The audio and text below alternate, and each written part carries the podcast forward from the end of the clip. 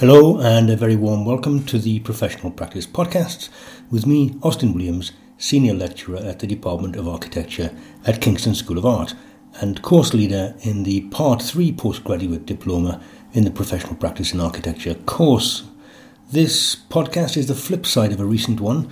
In that one, we asked Part three examiners to provide a few clues as to what they were looking for in a good Part three Viva, the final interview. And this time we're asking recent successful candidates to reflect on the process from the other side of the fence. We'll hear contributions from a number of Kingston students, but also from Leeds and Lincoln. They are Angharad Jones, James Chandler, Sam Slater-Brooks, Emily Horn, David Swales, Emmanuel Gaskin, Faye Benson, Daniel Postel and Denitsa Demitrova. The questions that they were asked were, what did you wish you'd revised? What was the hardest part of the interview? What would you do differently if you had your chance over again? Or what advice would you give to a prospective Part three candidate? And what do you think the Viva is for?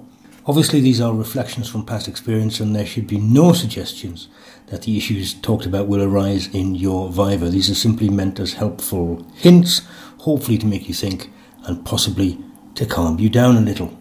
Here we go.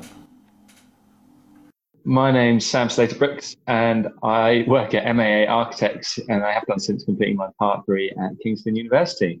And my name's James Chandler. I studied at Kingston all the way through my Part one to my Part three um, and I'm now working in practice training associates in Esher.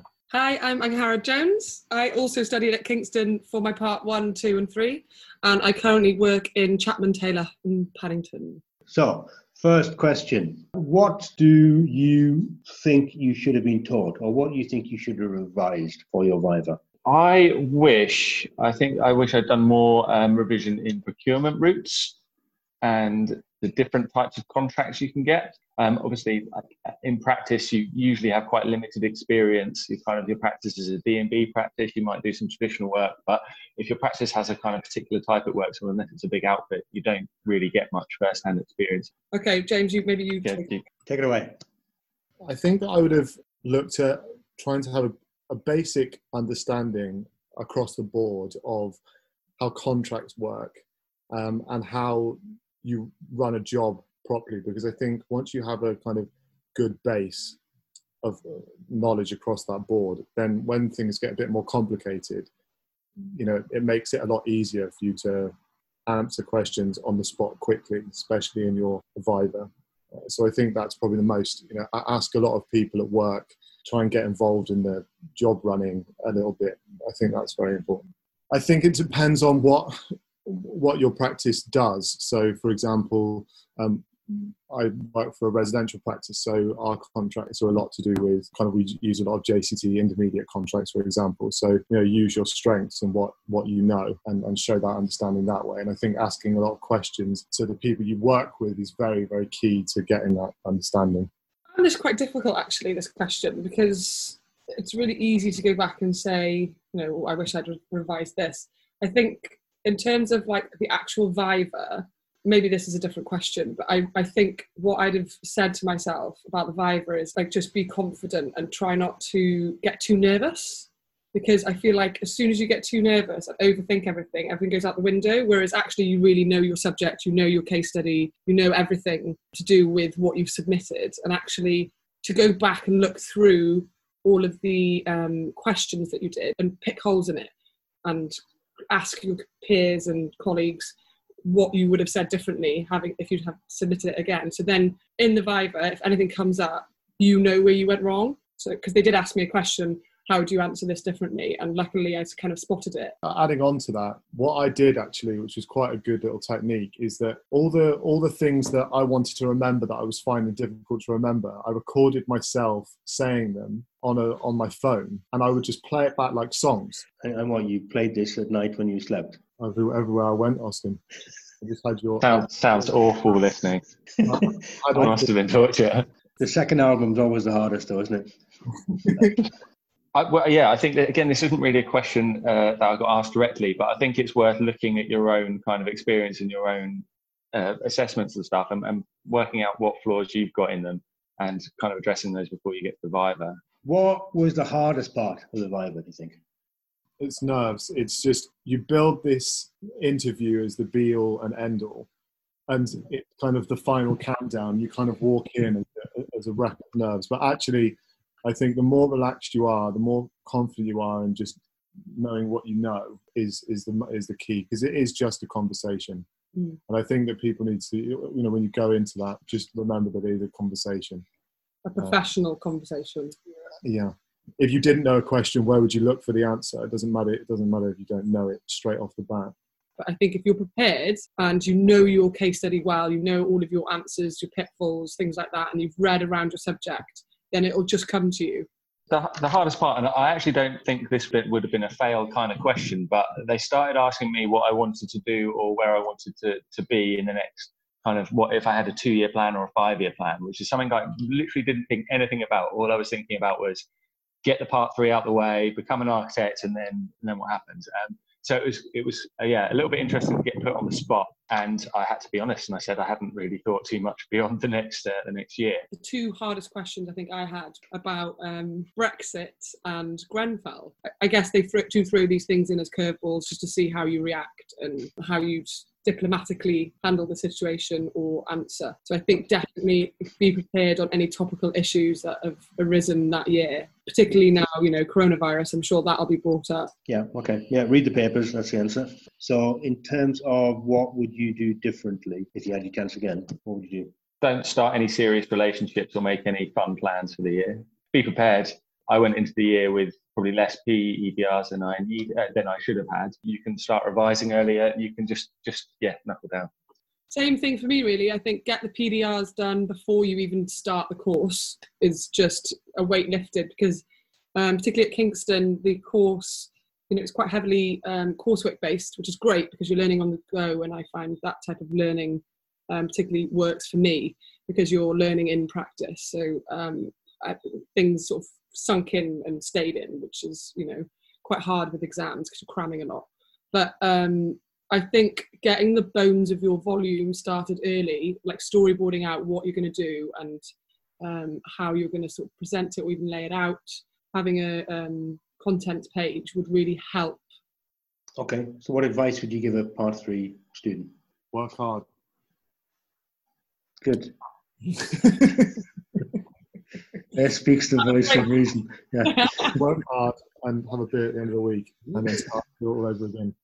Uh, so, Sam, so what do you think the vibe is for? To check you're professionally competent to uh, be an architect. You do all this coursework um, and even exams at some other places that, you know, you can revise for and you can study for, but having like a candid conversation with someone who's just trying to kind of get a feel that you know what you're talking about and that you're not going to sort of get yourself into trouble, I think is the main thing. Once you qualify, you have a lot of conversations with clients and contractors and um, consultants, et cetera, et cetera, where you do need to come up with answers on the spot, not necessarily actions, but answers. And I think that the Viva is a good way of understanding that, and also for the professional institution to know that um, you're going to handle it yourself correctly in that situation. So I think that it is very important, and you do have mini Vivas every day. Okay, my name is Emily Horn. I work at Purcell in the York office, and I studied my Part three at Leeds Beckett University. To be honest, I wish I'd looked more in depth to the current issues um, affecting architecture and the profession. I mean, it's it's a very wide subject, and a lot of things came up in the exam paper, such as sustainability, Brexit, the housing crisis, Grenfell. And I wish I'd had a better awareness of some of these subjects and read around them a bit more. I wish in hindsight that I'd read more R I B A journal, Architects Journal, just just kept my knowledge more up to date. I, I don't think my knowledge was as up to date as it could have and should have been going into the exam. And I think that slightly caught me out. Things like relevant publications that concerned the issues at the time, such as the Hackett Report. Um, I wish that I'd actually, I'd heard of the Hackett Report and I had a vague idea of what it was about, but I wish I'd studied it more in depth so that I could, I was able to quickly and more efficiently pick out bits of the report that I could use in answers in the quest in the exam. And I just don't think up until that point I'd appreciated how then basically the importance of the relationship between architectural practice and the construction industry, and you know how the profession sits in a much wider context is probably something that I underestimated. and I wish I'd had more knowledge about it and prepared more. In terms of the Viva itself, what did you find was the, the hardest part? Definitely the hardest part for me was the office-based exam. I was thirty, well, I sat the exam the end of two thousand eighteen. I was thirty-two, and the only exams I'd done prior to that, you know, were sixteen years ago at school, and it was it, it was a stressful experience. So what would I do differently? I would definitely have a dry run of the exam, the office-based exam. I had some past papers, and the university, I think the university supplied some past papers, and I had colleagues, work colleagues that had past papers as well. And I would have set aside a day for myself and just done a dry run of it to sort of get myself into the swing of ha- of having that set time to answer those questions. And then, so what advice would you give? I would say don't underestimate helpful and useful the P E D Rs can actually be. Um, I know a lot of people knock the P E D Rs, and they are very dry, and they're they're not a joy to do, and I'm sure most tutors would, would agree that they're probably not a joy to read. But I find that they provide you with a really good opportunity to demonstrate your knowledge and really analyse the tasks that you've carried out during a particular period and state how that's enhanced your knowledge and development. And I found it really useful to use the professional criteria, the RIBA Part three professional criteria, as a sort of checklist to refer back to in the P E D Rs. So, for example, the last page of the P E D R, um, the reflective experience summary, I would use the professional criteria as headings to then reflect back on what I thought I'd learned that related to each of those criteria. It was just a really good way of trying to demonstrate how I'd met the criteria and what parts I, I thought I was missing, what parts I hadn't covered. I think if you if you really put the effort into them and, and don't just view it as a tick box exercise, I think if you try and use them as a tool for for learning, they can be quite useful actually. What do you think the Viva is for? Well, I think it's for us as individuals to demonstrate that we have the relevant knowledge and competence and integrity to use the title architect. Because we have to remember that it's, you know, it's a protected title in the U K for a reason. It tells people that you've got a certain ability. Um, it tells clients that you you're you know you're competent. You've got abilities and a certain skill set. So I think it's I think it's for that as well. But I also think that, well, for me personally, doing part one and part two really doesn't prepare you for the workplace. I don't think it gives you it gives you design skills, yes, and it you know it does train you somewhat to become an architect, but when you actually get into practice and you know the d- the day-to-day tasks that you do as an architect, I don't think resemble much to what you actually do in part one and part two. So I think it's just really important to have that, the education, you know, to have part three and go through part three. My name is David Seals. I work at Maber Architects uh, in Nottingham. I studied at Leeds University. So what did you wish that you'd revised? I suppose it's a million dollar question really, isn't it? Um, I mean, having done it myself, um, there's certainly specific questions that I could have done better on in the exam. Um, and hopefully if I was to do it again, I, I would have been able to answer better. However, if I was to genuinely start this whole process again, or to any prospective students, what I would say is the bits that I'd revise are, there are always elements in your case study or your written examinations that you just wasn't that confident about. It's weird, it's got such a big spectrum of of work, and there'll be some areas that you just feel great about, some work stages you've worked um, a hell of a lot in, and you just feel really confident about, and you, I'm sure you can write for days and days about. And there'll be others that you've had to really research to put in your case study or put in your, your exam. And I would say that your examiners will flag up those areas of uncertainty. Even if you think you've covered it, I'm, I'm pretty sure they, they've read enough now to know areas that you might not necessarily be that competent at. So in that case, what I'd say necessarily is, look, go speak to a mentor, speak to a colleague, and just ask them to read that extract, the bit that you're not great about, and ask them to ask you a few questions about it. That environment, you can then create, hopefully, a coherent answer. So when it is asked in your exam or your oral exam, hopefully you'll be a lot more prepared than I was, certainly.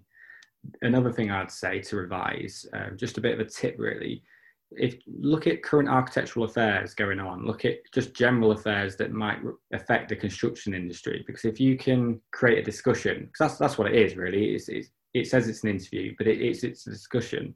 If you can relate your work, relate your issues to something that's going on in the wider community, something that the examiners may even have a vested interest in, it's just going to promote that discussion. It's going to show that you've got some architectural noggin about you, that you can relate all your work to something that's going on. And it's not as binary as you just answering directly questions that relate to your project. Let's try and open it out. Honestly, I'd say the hardest part was the anticipation of it all. Uh, once you're in, you're in, and you just got to do it. I mean, hopefully as prepped as you possibly could have been. It's like, it's your work, you, you've written it. You, you might not feel like you've got all the knowledge of it, but you do because you've written it. So it's in your brain somewhere. So I think it's just to go in and relax and sort of take pride in your work.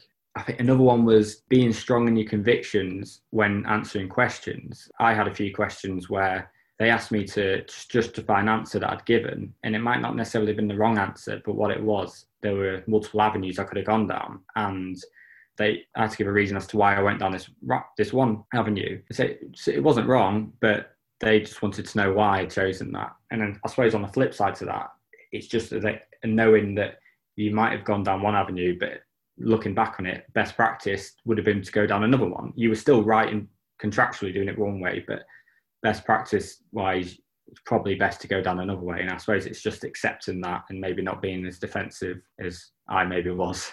What advice would you give to a prospective Part three candidate? The main one I'd be was to take your time. That is the honestly the key, the biggest key that I would have. When you asked a question, take a deep breath, have a sip of water and think about a well-balanced and thoughtful answer. Your examiners would have been through so many of these that they'll know if you're blabbering, they'll know if you're fishing for an answer, or they'll know if you're going down the wrong the wrong way. So take a step back and just have a think about what they're asking you. I don't know if it's the same in every institution, but we were allowed our, our work with us. So again, just take a step back and have a look at your work. It's there for a reason. Hopefully you've na- um, got enough sticky notes on it to navigate through nice and quickly, but there's no there's no shame in just having a few seconds to think about what you're going to say.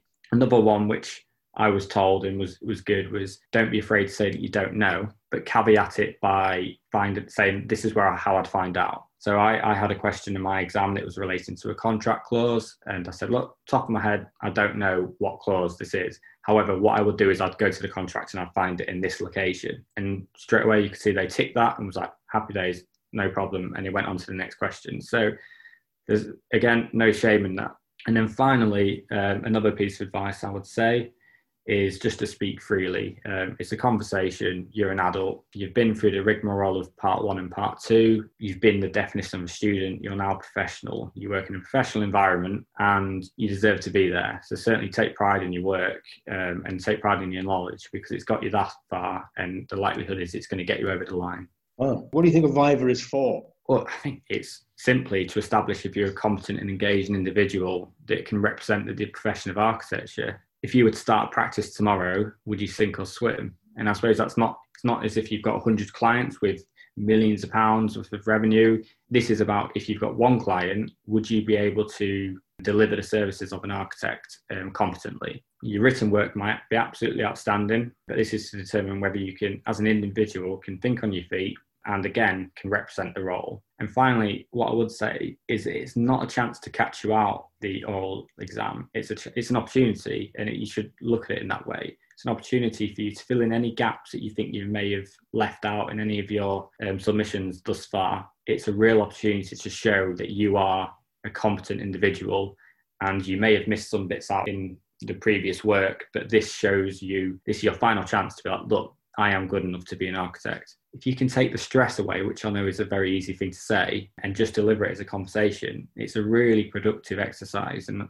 certainly something I look back on with positive memories as opposed to stressful memories. So looking like, looking back with fondness to the to the viva. Marvelous. Yeah. Uh, that was almost a case study in how to do a viva. My name is Emmanuel Gaskin, and I work at E T A in Partners, and I studied my Part three at Kingston. I wish I'd revised an expression, and the expression was critical path, as um, it came up in my viva, and it was dealt with in my volumes, but I'd never used that expression. I think that's what threw me on the day. As I was sat there, I started to explain what I thought was critical path, and everyone feels they know what critical path is, you know, that sequence of things that's supposed to happen within a project, you know. But when you're sat there under stress, suddenly it doesn't feel like you know what you're talking about, which is a bit of a worry. And it's like, when do you start? When do you stop? So I wish I'd revised that more, to be honest, so that I felt a bit more confident in, you know, or maybe just being more adaptable to hearing something, taking that pause and then moving forward.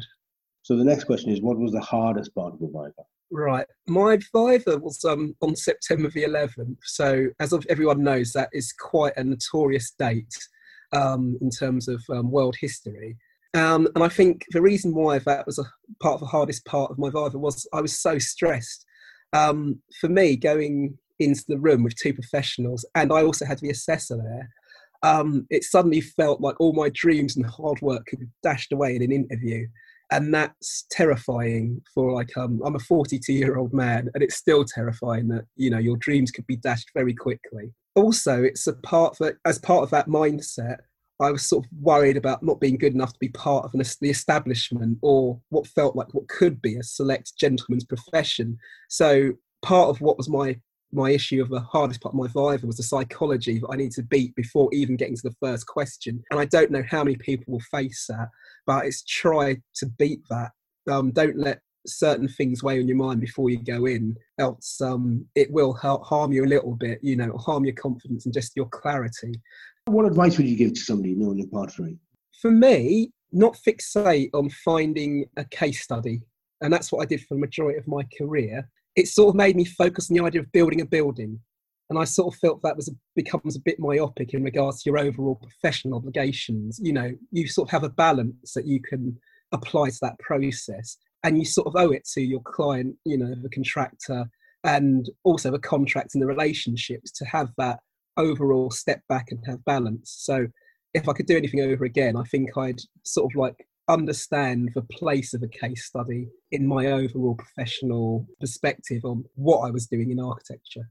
So what do you think the Viva is for? What's the purpose of it? Uh, right. I'd say it's understanding your professional accountability, and also it's the network of a profession. Now, I'll explain that in terms of we're going to be judged once you're qualified. And, and from that moment when you're there, you pretty much have to believe that now is a time for you to be an architect. So you're sitting with other professionals being able to talk through an issue, a problem, and that's something that you'll probably take into your career later on when you're sat with other professionals.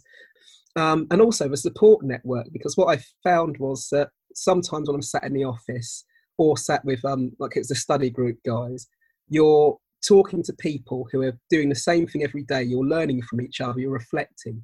And I feel that that's the thing that the Viva also I, bizarrely shows you that you're part of a professional network, and that helps, you know, that's that's moving forward um, yeah. in the great scheme of things. So that's what I found the Viva's for. Very good. That's very good. And, and let me ask you one additional one.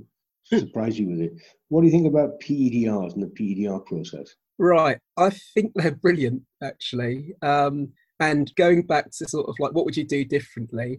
Um, I'd have done my P E D Rs more regularly, because it allows you to assess your progress and weakness and reflect on it and just how to improve. And um, I feel had I had that as part of my process a bit earlier on, the nice thing is it's like they, they're there for um, like a check, you know, they check you at certain pro- certain times in your career, and you can actually go, well, let's let's improve, or let's talk to people, you know, let's use that, that professional network, as I'm saying, to, to help you um, reflect and move forward. Meet a few like-minded people and start a study group. That's like the most useful thing to do.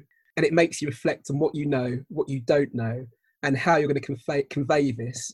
And it will make you address any of your deficits. So um, I'd say that's the thing, you know, just really embrace um, your Part three. It's going to be one of the best things that you do. It's going to be one of the hardest things that you do, but one of the best things that you do. My name's Faye Benson. I did my Part one, Part two and Part three at the University of Lincoln, and I currently work at John Roberts Architects, also in Lincoln. I wish I'd known a bit more about the different procurement routes available and done a bit more revision on the different contracts available. Um, I think when you're working at a particular practice, they kind of favour a certain type of contract, or they specialise in a certain type of work. So you're not really exposed to all the different types of procurement, the different contracts and everything out there. And because it's such an integral part of a project, it kind of goes all the way back to how a project's going to be set up, the team that's going to run the project, what the client's objectives are. So for me, it would have been lovely to have known more about that before my part three. What was the hardest part of the RIBA?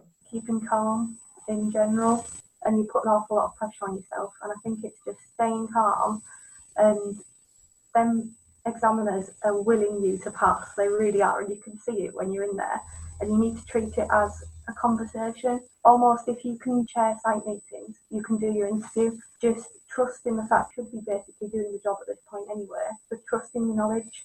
And if you're not too sure, take a second, think it through, and you should be spot on, really, I think. Or that's at least my experience of it.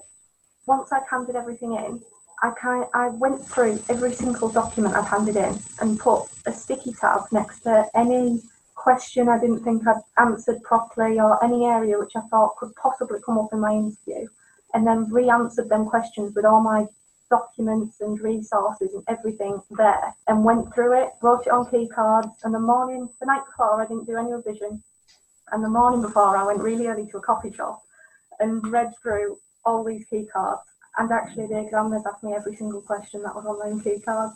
Wow. And that was really I was really grateful to have spent the time before that just going over all them bits and bobs. And yeah, I know when people tell you to stay calm, but it doesn't really help, does it? Talking to the students that are waiting, don't sit there in your shell. Talk to them, see what their experience of it is, and you might actually be helping someone else calm down as well. Uh, if I could do anything differently, I'd revise a hell of a lot more. I mean, I wouldn't say I'm a last minute person, because I'm not. But there were some things I'd left later than I should have. Um, and I think when it comes to your exams, you need a revision timetable. You need to set it at the beginning and you need to stick to that. Uh, and if it's coursework, I'd say at the very beginning, once you know what you need to include in each piece of coursework, get your framework together for it, almost write your contents page and get your documents all in a row. So you've kind of got a skeleton and it'll write itself. Um, so just revision is key, prepare as much as you can, and make sure you're referring to up-to-date documents, because I think when we were doing it, RIBA just brought out all their new um, standard forms of agreement and we're updating umpteen different documents, so just make sure you're referencing and revising the right information. What do you think the RIBA is for? Yeah, this is a tricky one. When I was read, when I was thinking, how would I answer this? It is a tricky one. I mean, the role of an architect is quite a political one, and they don't tell you this in part one, um, because that's such an important part of the role of an architect, is to be able to articulate your knowledge and actually advise properly. So I think that's what it's for. My name's Daniel Postel. I work at Bowman Riley, sort of multidisciplinary practice, and I studied at the University of Lincoln. I'd always been under the impression that the final interview was going to be very much focused on contract administration and very little else. I was quite surprised in my interview that I actually was asked a number of quite technical questions about regulation. So I, th- I think not sort of channeling too much of your energy and focus onto contract administration, especially I suppose at the minute, uh, fire safety and things like that will be a big topic, and all the regulations around P I I. So what was the hardest part of the RIBA? You'd have to sort of put things on hold for a while, but you just got to um, approach it as the sort of interesting challenge that it is and not see it as too much of a task. What I'd do was say, okay, this evening I'm going to try to put it into context of a real world example that you've worked on, I think, or one of your colleagues has, makes it less of an individual chore. What advice would you give to a part three candidate? I think probably uh, to be nosy. Um, so I think that when I started um, on the part three, I just sort of tried to insularly focus on just revising out the textbooks and, um, you, you know, working through one thing after the other. But um, I realised quite quickly that if you speak to your colleagues and take an interest in other projects that you might not necessarily be in, involved in, and as soon as you sort of see those sort of things being undertaken, it clicks in your mind. What do you think that the RIBA is for? well, it's obviously to assert competence uh, as a professional, but I also think it's, it's a bit of a prompt in your professional development, or it certainly was for me, to uh, make sure that you've covered every aspect there is of being an architect and um, what the job entails. And there are certain things that without those prompts you might not think as are, are as important as they possibly are through your professional career, and it just make sure that you've ticked those boxes for understanding what you should and um, shouldn't be able to do. Okay, uh, let me ask you one final one. What do you think about the P E D R process? So that that is an interesting one. I originally found it to be a bit of a chore, and I couldn't, when I very, very first started at my part one, um, I couldn't really understand what the benefit would be. It felt like a bit of an obligation every three months, oh, I've got to squeeze these in.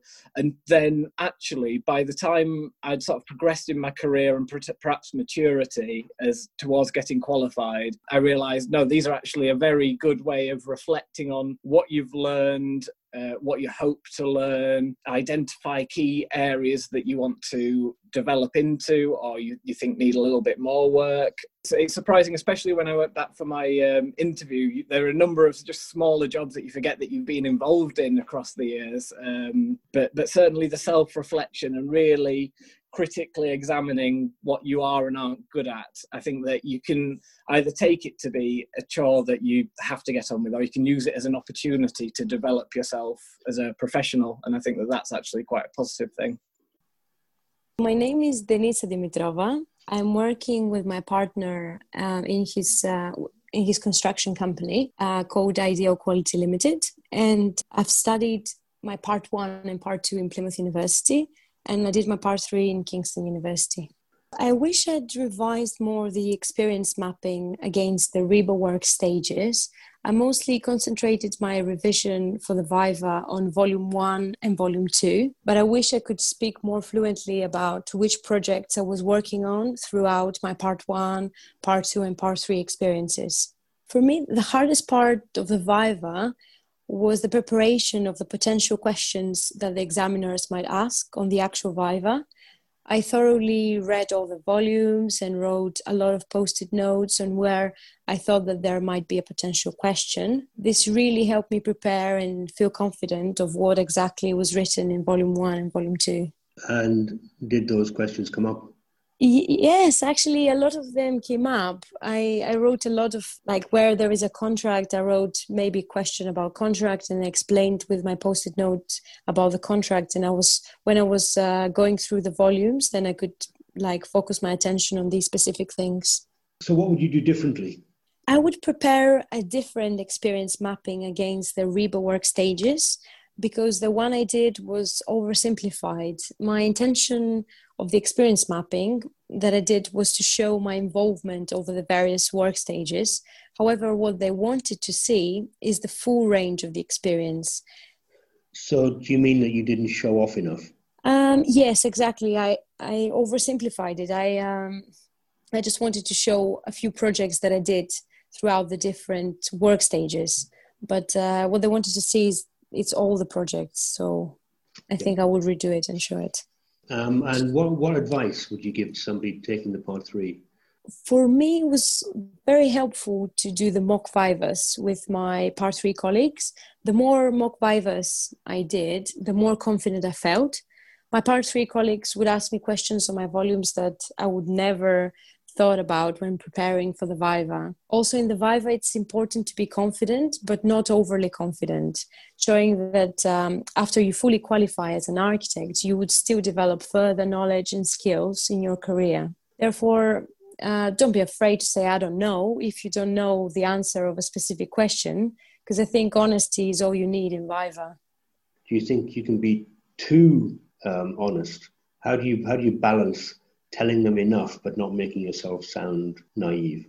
I think if you if you know in general the uh, overall topic of what they're asking, if it's like, for example, of a contract, you might say, this contract is about this. But if they ask you, which I don't think they would ask you for a specific clause, but you could say, I could find this answer in this contract. Uh, you don't need to be really specific, because they know that you wouldn't know everything by heart, even when you fully qualify, because you still have information online. It's important for them to know where you that you know where to find information. And what do you think the Viva itself, what do you think it's for? Um, I think the Viva is for the examiners to assess if you're ready to become a fully qualified architect based on your volumes and your experience. However, what they mostly want to see is if you can be trusted to be called an architect. I think trustworthy is the one that is honest, that um, doesn't make up an answer just to make up the answer. If if uh, an architect doesn't know an answer, then they, they would say, I'll come back to you on this one. So it's, even in reality, uh, nobody expects you to know everything. So I think that's that's really important. Last question is, did you know that you'd passed? I cannot know for sure, but uh, I really liked the experience overall in the Viva. And uh, before getting in, Uh, I was excited, and then I went in and it was more like a conversation with them. I was asking them questions, they were asking me questions, and then I was I went out and I was pretty happy that uh, I passed this experience. But you know, you, you can never know for sure, but I felt that I passed. Okay, that's it. Those, I hope, were some very useful insights. Their pain is hopefully your gain, or at least, you know, they've revealed a few tips, I think, that you can use in preparing for your Viva. As I say, nothing mentioned by these students implies that these types of issues or exact issues will arise in your Viva, as each one is unique to the candidates. But stay calm, be professional, consider the interviewers as allies looking for a competent conversation rather than adversaries trying to trip you up, and you should do okay. Enjoy it. And if you don't pass this time, it's not the end of the world. Come back even more determined and show them how it's done. Until the next time, check out our archive of useful podcasts and good luck.